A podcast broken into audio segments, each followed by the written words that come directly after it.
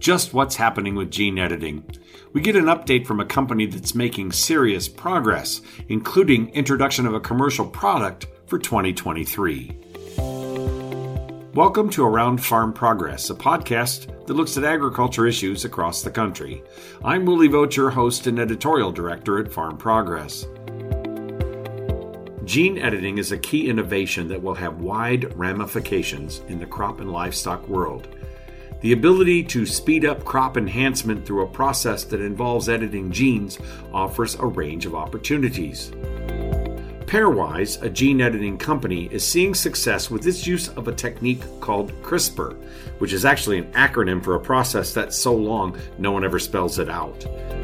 Haven Baker, Chief Business Officer from Pairwise, spoke at the recent CES event in Las Vegas discussing food and technology. We caught up with him after the speech to discuss that issue and more. Baker notes that the food industry is seeing a big change and discusses how Pairwise is moving gene editing from the lab and field to store shelves. Haven Baker, welcome to Around Farm Progress. Oh, glad to be here. Thank you. So we're catching up with you at CES, which is a lot of fun. Uh, here we are at what used to be the Consumer Electronics Show, and you're talking food tech. So let's talk about that a little bit first. Why are you here? Well, um, technology and food have kind of come together and so there's a whole day focused on food tech here and, and, and new technology and food and so there's investors there's companies like ours with products and there's there's lots of outsiders saying well how, how can we take some of the technology, the consumer technology that's been developed in all these areas and apply it to agriculture. And so this is a great place to have those conversations. Well, it is interesting how it all seems to be converging. But we're here today with you're with Pairwise, founder, co-founder, and chief business officer. We're talking about gene editing, and that's really where your focus is. Um, but farmers haven't heard a lot about it. Can you give me a little update on where we are? Sure. So maybe a, a little bit of background of what farmers have certainly heard about GMO and that transition now to G- CRISPR and gene editing. So in the past, you know, we're all familiar with the herbicide resistance and insect resistance that are GMOs. Those were foreign DNA that, were, that came from somewhere that were brought into crops. And this new round of technology is, is taking the native information, the native DNA information, and, and, reintroducing it, if it will. And because it doesn't have foreign DNA, it's not GMO, and we call that now gene editing. And so, um, one of the main technologies to do that, there are several, but are CRISPR, and it's a way to introduce targeted targeted genetic changes. And so, just give you one quick example. Mm-hmm. Um, you know, we're all familiar with seedless grapes, and when we were kids, they had seeds, and now they don't. We're taking that same or a similar genetic mutation, bringing it to cherries to make a pitless cherry, or to blackberries to make a seedless blackberry. And so, that that's a, a specialty crop example, but we think those are the kinds of changes that are that are going to be coming to market. And I can talk about greens if, you, would like to. So we're t- and we'll talk about greens because you, are introducing something here. But the uh, the very concept is this is a very sped up kind of basically traditional breeding in terms of just when we do traditional plant breeding, we do lots of crossbreeds. We're moving genetic material from parent to parent, parent to child, that kind of thing. This just speeds that up. That's right, and it's targeted, so it's very narrow and targeted. You're saying, "Hey, I, this one gene exists. I'd like to tweak it a little bit, or another plant's got to tweak this way, and so we're going to tweak it the way it's already is in nature, and it just doesn't require that generations and years and years of crossbreeding." Yeah. Well, and part of this is helped by the access to big data and the fact that we mapped all the genome of a lot of critical food crops, right? That's correct. And I mean, there's multiple technologies that are contributing to this time and place. The the fast DNA sequencing, the all the data that goes in the genomics that you just talked about, and then even actually, there's a lot of technology that goes into testing the plants after they've they've been actually made, and they, they all and it, it just seems to be accelerating. It's getting faster and faster. Yeah, it is pretty amazing. So you are introducing something here at CES that will go into the market soon. Tell me about that. Yeah, so our first product, uh, we're going to market under the brand Conscious Greens, or Con- Conscious Foods, the parent brand Conscious Greens and um, I'm sure you're. I hope you're a salad eater, Willie. Oh, yes, I yes I am. Okay, so do, I, I got to ask: Do you like kale? Less than most, but I do like it. Okay, so that is the problem that if you, then you're probably familiar. Kale has double the nutrition compared to like the lettuces, and that, that's why we eat it. It's generally not because we like it. There are a few exceptions, but it's it's kind of harsh, can be woody. There are hundreds of varieties similar to kale that are a lot more palatable, but the problem is they're really bitter or they're pungent, that horseradish. And, and mustard greens are one category, but there are others. And what we did is we used CRISPR technology to eliminate that pungency. And so now you have greens that have the, the nutrition of kale, but have the taste and texture, actually a better taste, but the texture of a lettuce. And we are bringing that to market under under a, a few new salad blends, and they're going to be marketed as conscious greens. So what do you call it? I mean, I know what lettuce is, and I know what kale is, and I know different kinds of lettuce, butter, and lay it out. What do you call it? Well, that's why we're, we're just going to brand it under the conscious greens, and we're going to double the nutrition. Underneath, we're calling it variety, which is a, a, a name for the varieties. Okay. But um, in general, they're more purple they're they're different textures and um, they have a slightly different taste. They feel a little they taste a little grassier, a little healthier. Oh, wow! And so um, anyway, that'll be under the brand Conscious Greens. Well, that is really interesting. But that brings up that point. You know, we talk about soybeans and corn. We're excited about some ideas we might be doing in those crops. That's going to take longer. Well, I think that that's so. Um, this gets to gene editing is generally accepted in North and South America, Australia, Japan and now now UK, but Europe is still evaluating. And so until they can be globally traded, it's going to be slower in the row crops. And so what you're seeing is specialties actually moving ahead. There's some tomatoes in Japan. We're doing greens in uh, North America, and these specialty crops that can be grown in one country and sold in that country, or at least that continent. Um, th- that's what's coming to the market quicker. Do you see the European situation changing? I mean, go back to the European Court of Justice ruling that gene editing was just GMO which is inaccurate. But are we getting close to changing that uh, that idea? I, it's a little bit of a black box, but when I'm over in Europe, the Europeans are excited, and the European regulators think it's going to happen. So I, I, you know, the the pressures on climate change, the the, the, the, the around fertility, the need for sustainability. I think that that is going to be driving op- openness towards this, and so I, I'm actually fairly optimistic, but I can't give you a timeline. Well, no, no, let's not ever try and pick a timeline on Europe. That's just not going to happen. But that brings up a, a good point.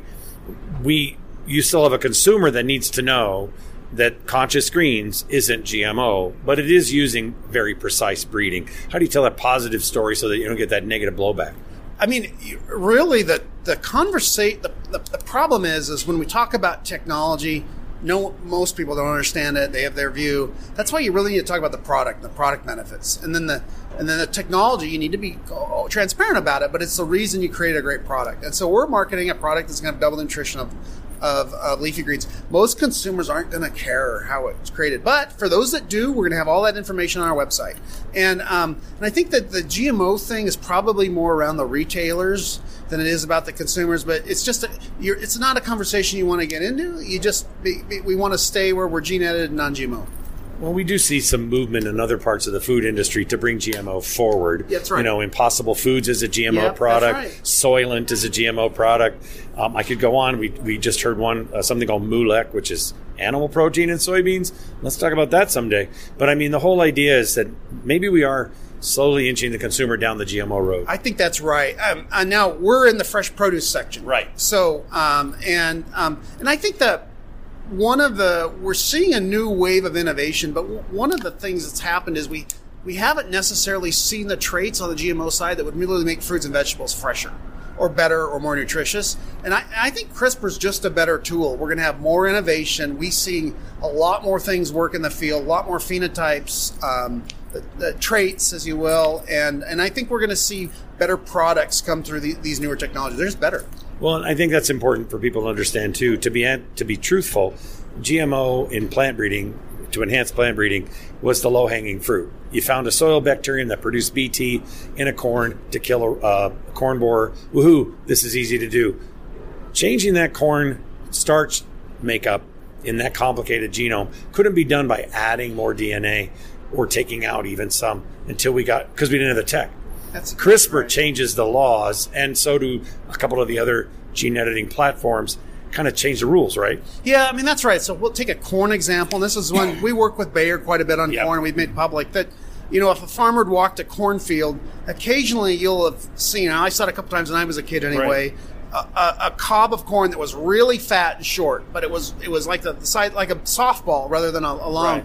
And so we we actually studied that to come up with a way to have more kernels around the circumference, and so we've designed an era corn that has more kernels. Um, and that's that's in field testing with Bayer, um, and so that that we call that kernel era number. That's an example of those precise changes you're getting at that couldn't have been done in the past that, that now can be, and it's just the beginning.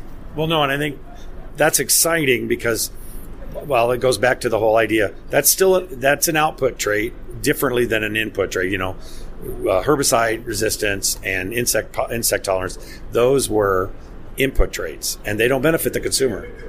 Output traits like more kernels produce more yield more efficiently, better for the environment, more better sustainability issue. Conscious greens, you've got something that you've taken something that's much more healthy and created something that should be better for. We have an issue with greens all the time anyway. Now we look at shelf life. You could look at some of those traits. What are the things you're playing with? Yeah, so let's let's go down that green pathway because yeah. there are other benefits. I mean, there's the, the there's a snippet, just better nutrition, and that's right. what most of. But when you dig in underneath, right now in Salinas, there, Central California, right. there is a virus that's affecting lettuces, and it's really hitting production. Well, our greens don't are, are not susceptible to that.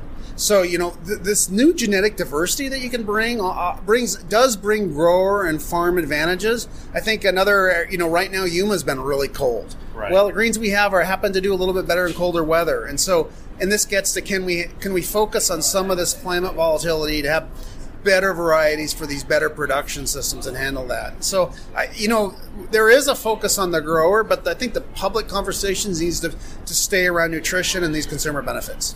Well, and you bring up a good point, and let's talk about the disease for a minute. If your product doesn't isn't susceptible to that Salinas disease, you can sometimes break a cycle with a rotation program. Is that part of what you're looking at? Well, I, we're just getting going, right? But but I think so. I think that's that's a possibility. Now, I, I think in particular, from what I understand about INSV, which is that disease, right. that actually harbors in all the grasses around the field. Right. So it will help, but the but we've wrote so far rotation has not helped enough in, with that direction. We're going to need varieties that are resistant. That, I think that's just the, the long and short. But you now can identify in your green what is the resistant gene that perhaps might exist in another green yep. in some wild type or whatever. Right. That, You're not going to bring it from your green to another green. You would they would be I think. I think longer term both are open, but right. right. now we're you know we've got the seeds and we're ready to go. and We're going to start planting. Well, it's very exciting when I you know when I first started talking to Pairwise years ago, startup land. You know, there's no no product. You know, it's yeah. all exciting. Now you got product. Yeah, that's exactly. We're excited. We're um, you know we we look at this whole green and, and all the money so far has gone into indoor which are just growing the same things, which are outdoor. And uh, look, they're more sustainable, and I'm happy to see that innovation. But this will be the first actual new product, something different that we haven't been eating. It'll be in a mix. It's not going to just be standing in a. Yeah, we have a bunch of varieties, okay. so maybe I shouldn't clarify that. But we've please. added a number of varieties to have a mix of greens. I mean, some, we, most most of the salads we're buying today are a mixture of greens, right. and we, we've chosen ones that have different colors and different texture to make a great salad. Right. Because in other words, I'm not going to find your product just by itself on a shelf like I find the lettuce, the tomatoes, things like yeah, that. Yeah, you will. It's going to oh, be really? branded conscious greens, okay. and it's going to be a bag of salad. It's going to be edited. But it's going to be a mixed salad, mixed green salad, right?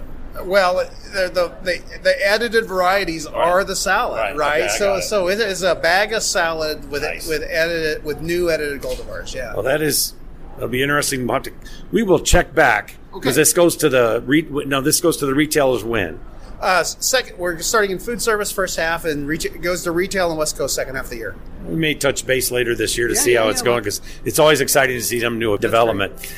Haven Baker from Pairwise, uh, nice talking to you today. Enjoy the rest of CES. Yeah, thank you, Willie. Great to be here. Good to talk to you.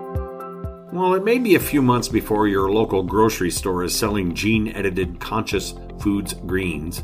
It's worth looking for them Lack of nutrition is a continuing challenge for consumers and an opportunity for technology like gene editing to shine. Thanks to Haven Baker from Pairwise for that update on this promising technology. This was an interesting conversation, and if you don't want to miss what we're talking about here at Around Farm Progress, simply subscribe to this podcast on your favorite platform Apple, Spotify, Amazon, and more. And if you have a smart speaker, all you have to do is tell it to listen to Around Farm Progress, and you'll hear the latest episode. Farm Progress is the nation's leading agriculture information source with 17 state and regional brands as well as farm futures, beef, National Hog Farmer, and Feedstuffs, and our events including the Farm Progress Show, Husker Harvest Days, the Farm Future Summit, and the New York Farm Show. Join us next week as we continue our agriculture journey around the country. I'm Willie Vogt, Editorial Director at Farm Progress.